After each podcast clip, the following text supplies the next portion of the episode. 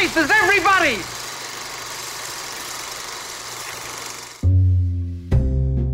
More than 11,000 film and TV writers went on strike after the Writers Guild of America and a group representing TV networks and studios failed to agree on a contract. Hollywood is on strike. The TV and film business in the US is highly unionised, and in early May, the Writers Guild of America downed tools, and then on July 13th, the actors joined them on the picket line. So, if the new season of, say, Yellow Jackets or Stranger Things doesn't appear in the autumn, that's why and it's why big name actors aren't appearing on the red carpet or anywhere else to promote their movies. I am shocked by the way the people that we have been in business with are treating us. It is disgusting. Shame on them.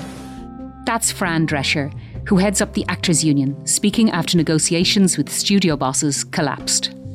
And a lot of these negotiations come down to residuals particularly what performers or writers are getting for films and TV shows in the future. So the large part of this is about getting fair recompense for whenever your work appears on a streaming service and is replayed instantly. That's Irish Times chief film correspondent Donald Clarke. As he points out, it's not just money that's driving these strikes, it's technology, the new era of streaming, and the coming one of AI. You now have the capacity to uh, film an actor and reproduce him ad nauseum. This is in the news from the Irish Times. I'm Bernice Harrison. Today, why is Hollywood on strike? Donald, Hollywood, the movie industry, is it's heavily unionised. And this isn't the first time that Hollywood has gone on strike. The last time the writers and actors went on strike at the same time was in 1960 when Ronald Reagan was president of the Screen Actors Guild. Why are the writers striking now? It's all to do with their agreement with um, the producers' organisation, which was due to expire at the end of June, and there was a lot of kerfuffle that they may or may not um, come to an agreement by that stage, and sure enough, they didn't. The negotiations between uh, the WGA, the Writers Guild, and those between the Screen Actors Guild and their employers are essentially about the same issues. Um, most significantly, residuals, which is another word for royalties, which particularly what performers or writers are getting for films and TV shows in the future.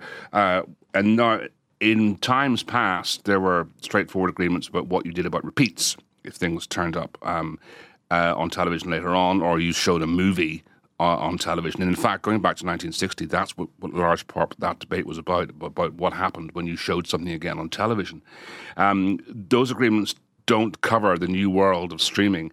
Um, so the large part of this is about getting fair recompense for whenever your work appears on a streaming service and is replayed instantly.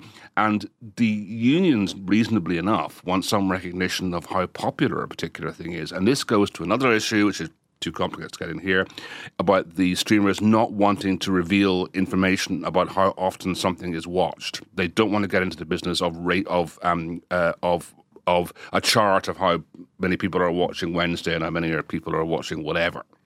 So the writers went on strike in the first week in May. And then we had the actors joining them mm-hmm. in the second week in July. Were the actors joining them sort of in solidarity, or do they have separate issues too? Are they the same issues, really? They're essentially the same issues, I think. Um, I mean, there, obviously, there are differences between um, the, the, two businesses, and there are certainly differences in how the strike will affect um, um in what way they work and what, what way they don't work during the strike. But essentially, it's about the same thing. Essentially, about how technology has changed business and how people are being rewarded um, as a result of those changes um, in the business. So essentially, I mean, it looks a bit as if they're coming out in sympathy. That's not quite accurate. I mean, it works that way. I mean, it works that way, but essentially, they are both grappling with the same issues. And it's come to this point for both organizations at the same point. So, if we talk about writers for a minute, so writers earn money, you know, in loads of different ways. They come up with ideas, they write scripts. We've heard of writers' rooms, they create shows. So, what has changed for writers, though? Well, I think the business probably hasn't changed all that much, really. I mean, what's what's changed is what happens to your work after it leaves your um, laptop and ends up um, with the studios and then what the studios do with it. Essentially, um, writers are doing very much the same job that they always did. Um, but they now look at a world in which it was relatively straightforward in the past. You knew when something was being watched, you knew when it was being watched again. And there were ways you could, there, there were there are therefore relatively simple ways that you could um, organized recompense for that thing turning up again.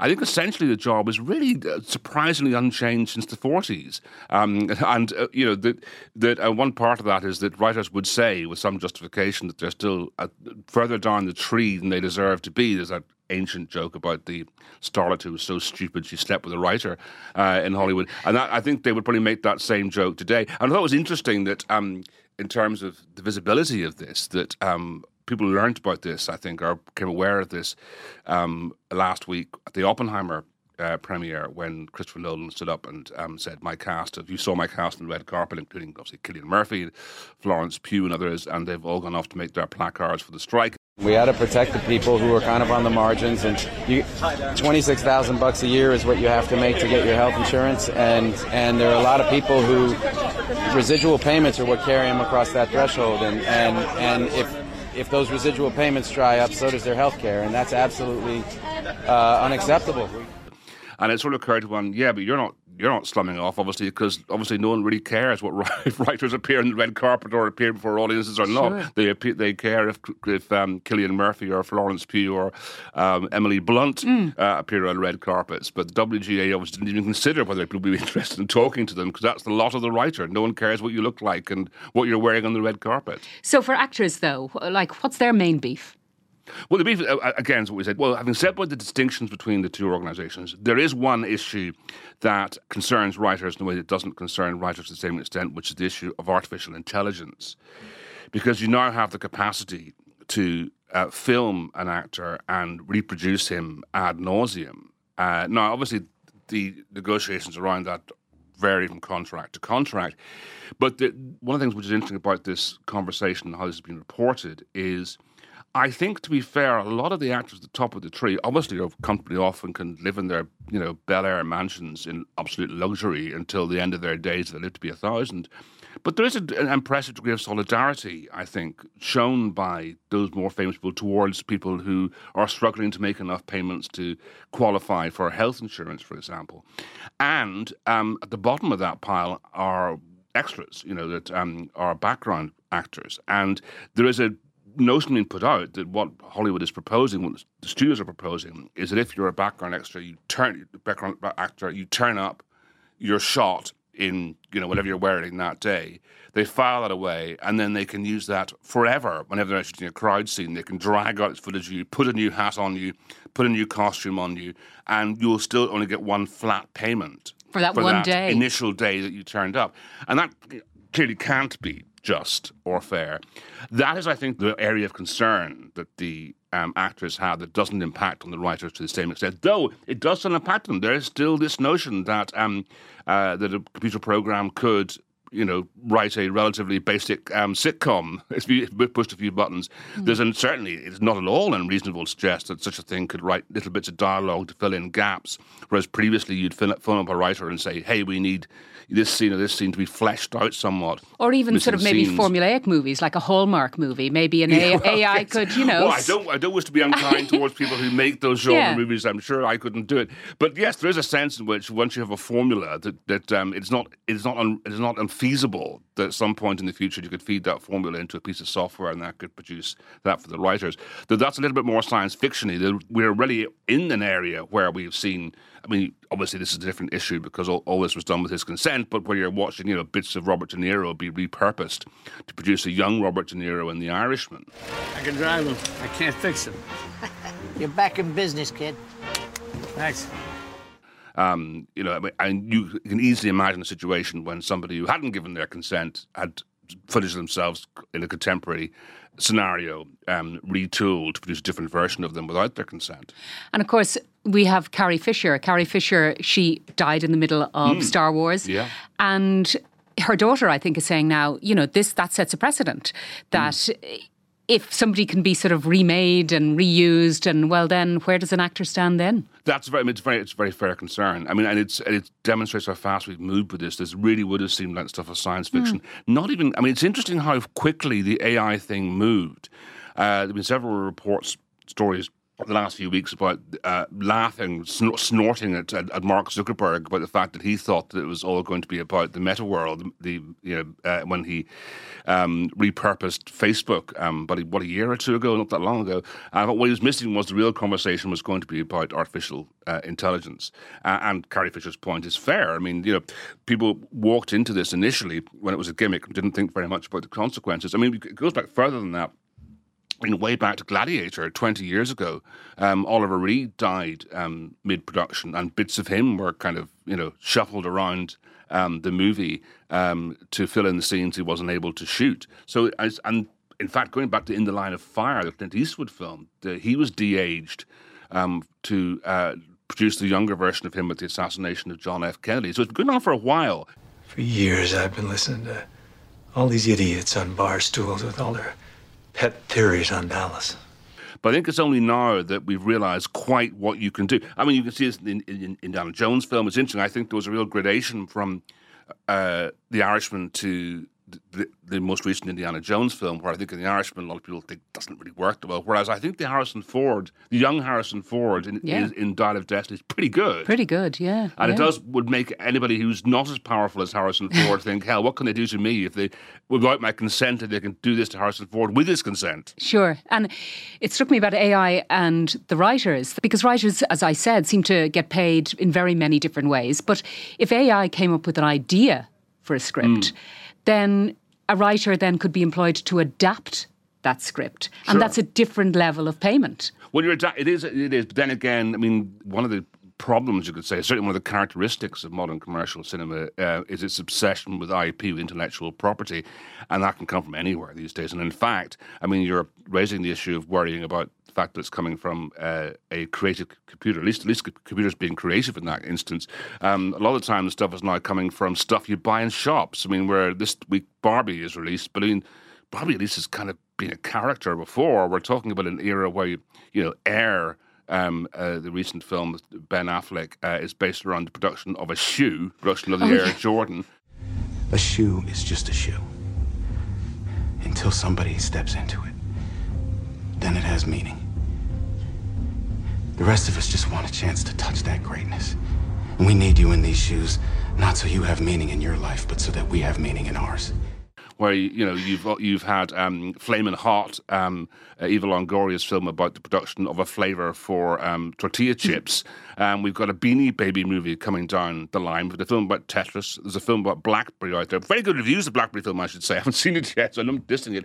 But um, I mean, I honestly don't know where to start when you're worrying about where the IP is coming from movies. I mean, maybe it's not. Maybe that's that's the least least bad of several terrible options to have a computer produce it.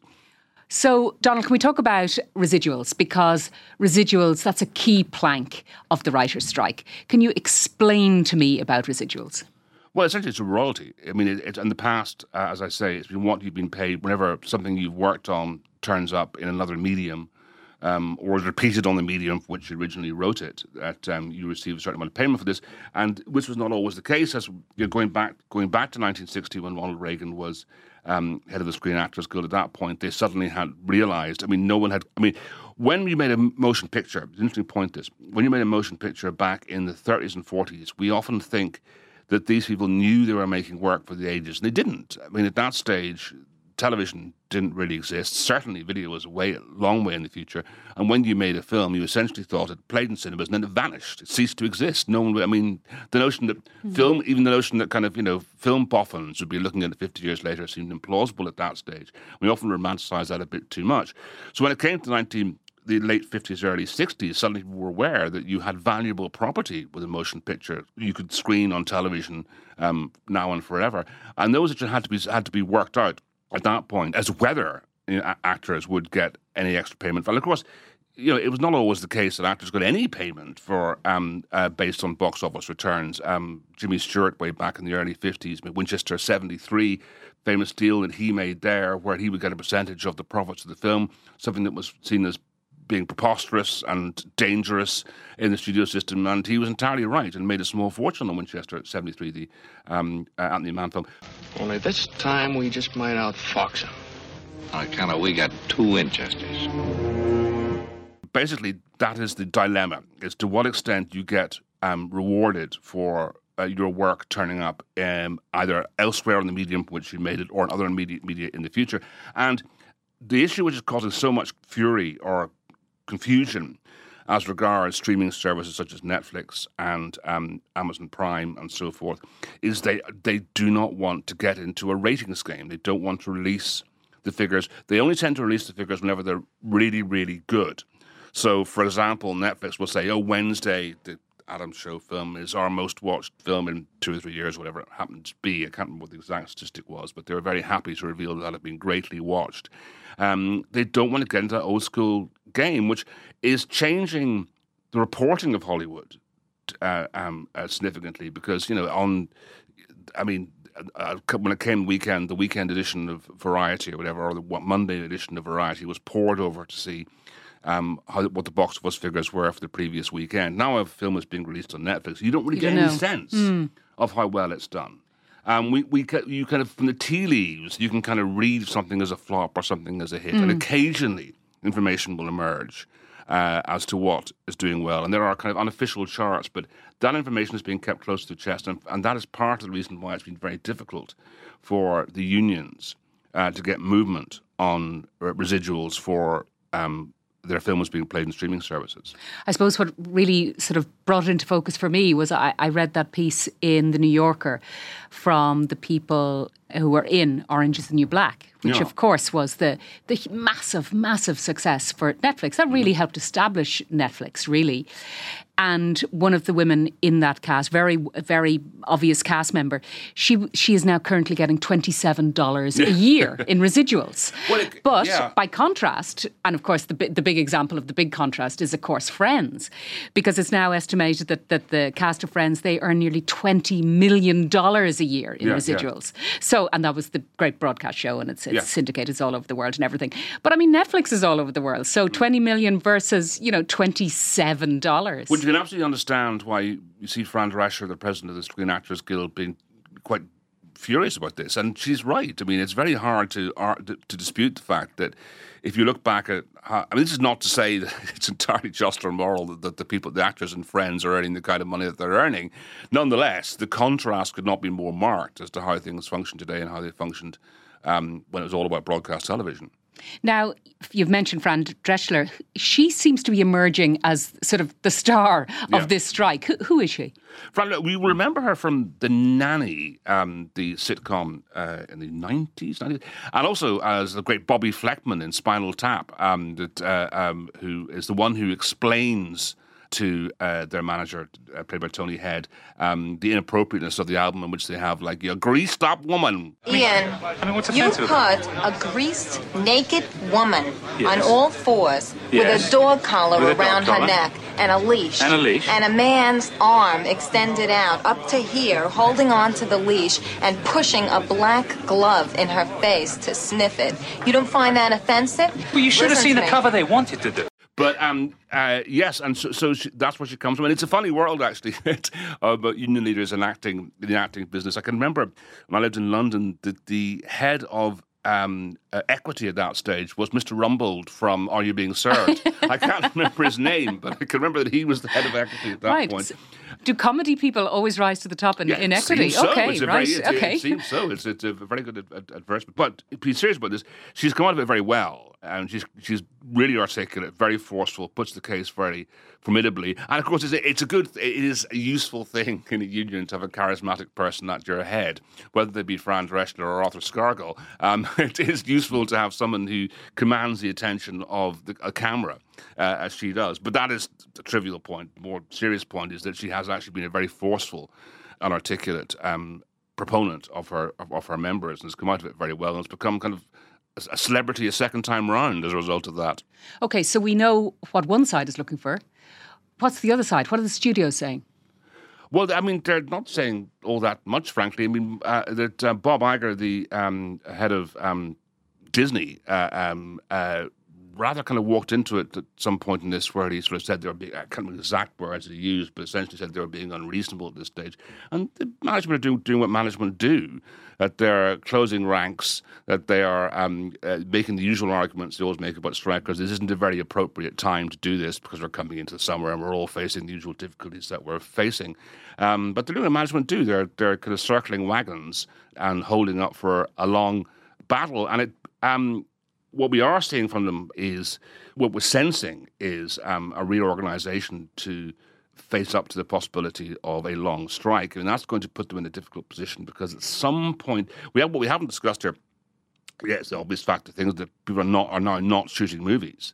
That there are you know films like the Deadpool three, the Deadpool sequel, which has been filming in Pinewood in England, has been shut down. Did that shut Um, down because of the writer's strike, or did that shut down because of the actor's strike? I think that was a, I think that was the the actors' strike. I think I think I think that they, they didn't they didn't require any more work from the writers at that point. Not 100 percent sure on that, but I mean it's spreading across the world because this affects American productions outside the United States um, as well. So they're starting to have to kind of think about how they're going to strategize the um, the upcoming release schedule if no one is in studios or very few people are in studios shooting movies.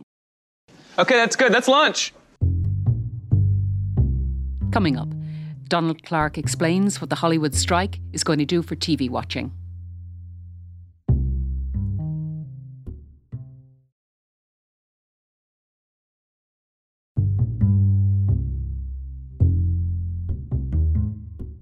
Now, the timing is probably not great for the strikers, is it? Because the last strike was in 2007, I think 2008. That was kind of mid season. And that's why I think it was memorable because loads of TV series had to go on a big hiatus, if Yeah. you, you remember. This strike, the writer's strike, began in early May. As most of traditional shows were wrapping up for the season. The 1988 strike started in March, it ended in August, which meant that most of the show had to start their autumn season in America in late October and November. So, you know, not so bad. So, does that mean, because of the timing here now, does that mean that this strike is going to drag on? Well, it, it means it could drag on. I mean, they have a certain amount of freedom as a result of that timing and a certain degree of flexibility as a result of that timing to move on. Um, uh, uh, I mean, and certainly, I mean, there are various um, uh, off the record quotes from in, industry insiders on, this, on the half of the management who think they can essentially starve them out. And they're talking about the notion of kind of well, this is entirely unofficial, but there's off the record talks about like wait until people start losing their houses and losing their apartments. But I mean, it's it does seem as if everybody is is battening down for a long strike. That does. I mean, there's no. I get no great sense that people are going to try and sort this out. Are going to be able to sort this out in the next three or four weeks. Um, and that is going to run on. It's. I mean, you have issues like the Emmy Awards, for example. That's September, a- is it? Yeah, Yeah. could be uh, used to put pressure on on um, both sides, but that doesn't seem to be getting people energized one way or the other. Um, so I think everything points to the capacity for a long strike, even if it doesn't work out that way. But does that really depend on other unions joining in? Well, no, I'm not an expert in American American labour law. Let's say, um, so I don't. I mean, But my- film sets are highly unionised. Yeah, they are highly unionized. It's one of those interesting things about the United States is that um, we think of it as being a more right wing society than here. But actually, when it comes to unionization, in a lot of areas of work, they are just as, if not more, heavily unionized than we are in this part of the world. And that is certainly true in the entertainment business. Now, I don't think, for example, the DGA, Directors Guild of America, um, can come out in sympathy. I don't think that. I think that. Con- I don't think they're allowed to do that anymore. It is purely in sympathy. But of course, But could they not have the same issues? Can they not say? that's, that- yeah. that's that's the question. Is will we get to a stage where the Directors Guild, for example, though, you know, I mean, if the writers and the actors aren't working, then the directors probably aren't working anyway. But there is that. But I mean, they would be obviously the one that spring to mind. The PGA are almost certainly are almost certainly not going to get involved in this because they're Who are they? essentially the Producers Guild of America because they're essentially on the other side to a large extent. Uh, those divides aren't entirely black and white, but um, but uh, uh, but that's unlikely to be a factor. But I mean, that could be a factor down the line. But it will be, as I understand it, to do with to do with individual negotiations rather than, than with them coming out in sympathy, which I don't think is what's happening with with was was explicitly with the WGA and SAG currently. So we know that some shows like Yellow Jackets and Stranger Things they've halted they they halted work after the writers' strike began. So that sort of means, doesn't it, that you know in September and October, when traditionally new seasons of those shows might begin, that won't happen. And does that mean that on TV, if this goes on, that on TV we're just going to be seeing more sort of non-scripted shows, those reality shows? Well, it's is an interesting question you asked because there's a myth that's sort of grown up, and now I say myth. There's a great dispute about this, but the myth has grown up that one of the things that um, created the um, uh, avalanche of reality television or encouraged the avalanche of television that we've got in this century was the last writers' WGA strike, which was I can't remember the exact year, but it was around about the start when all that was was starting to happen. Apparently, that's not quite true. Um, the, the the reality television was already up and running and chugging along before that came along, and perhaps it made it a little easier for reality television to happen um, and spread. But it wasn't actually the deciding factor in it becoming um, a phenomenon um, for the ages.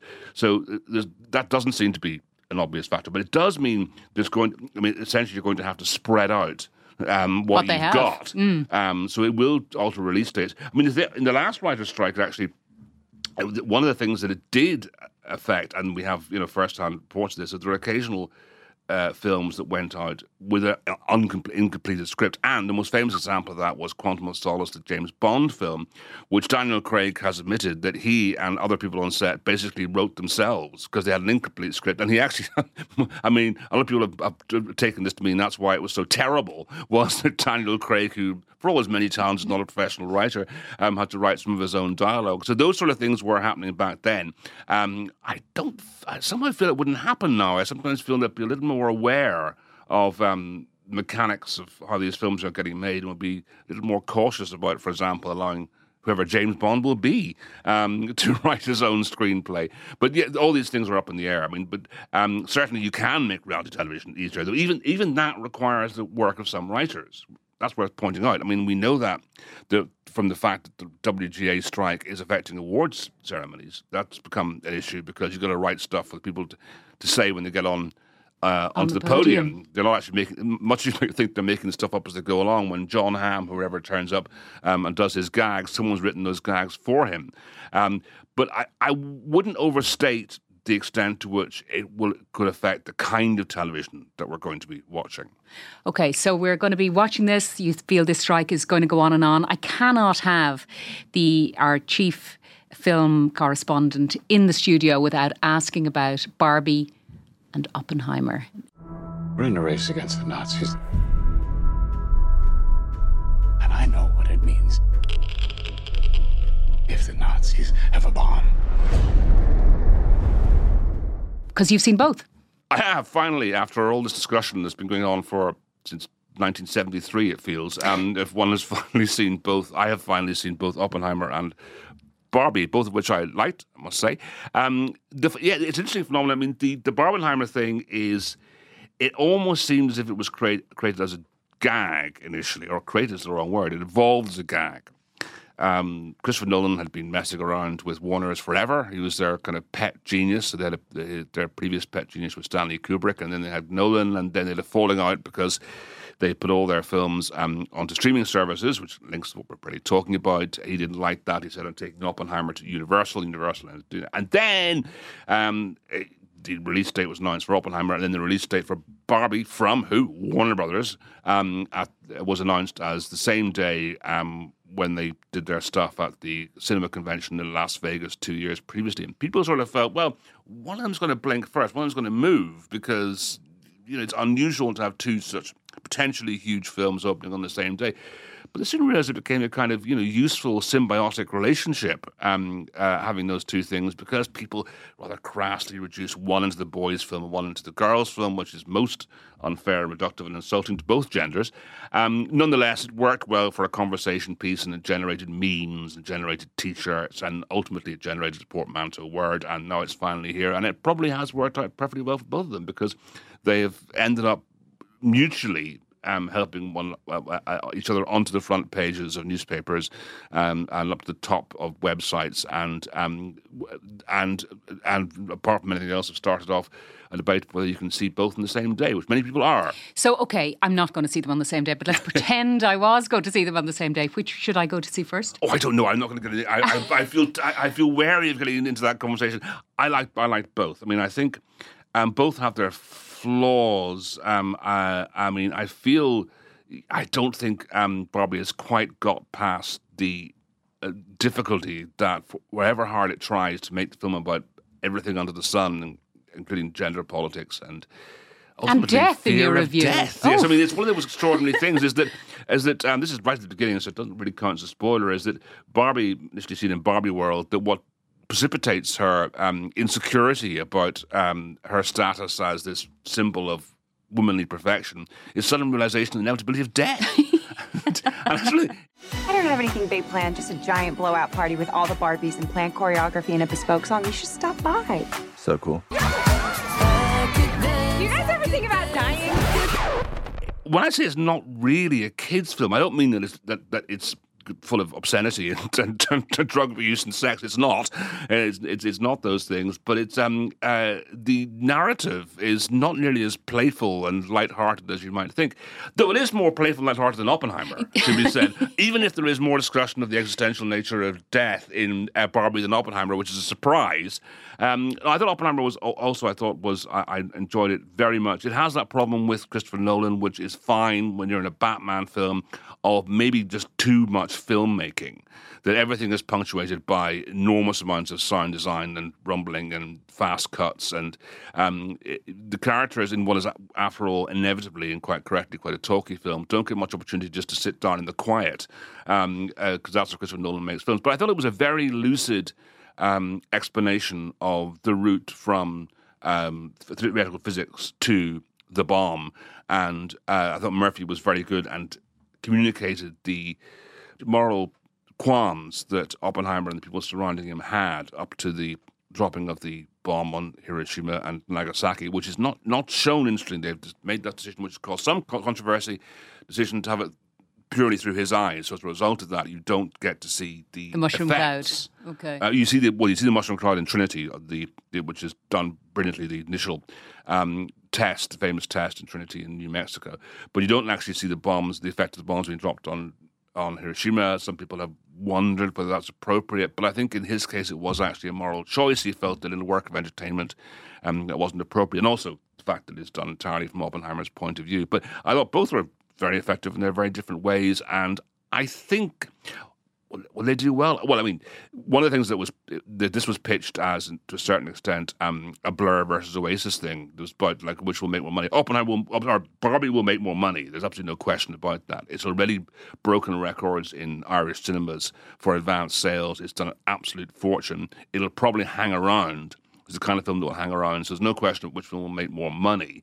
Um, then again, Oppenheimer will get more Oscar nominations, so perhaps that'll satisfy Christopher Nolan more. Okay, I think you've answered my question. It's Barbie first for me. Now, Donald, thanks very much for coming in. Cut! Cut! Cut! That's it for today. For Donald Clark's film reviews and his culture column, subscribe at irishtimes.com forward slash subscribe. I'm Bernice Harrison. This episode was produced by John Casey. In the news, we'll be back soon.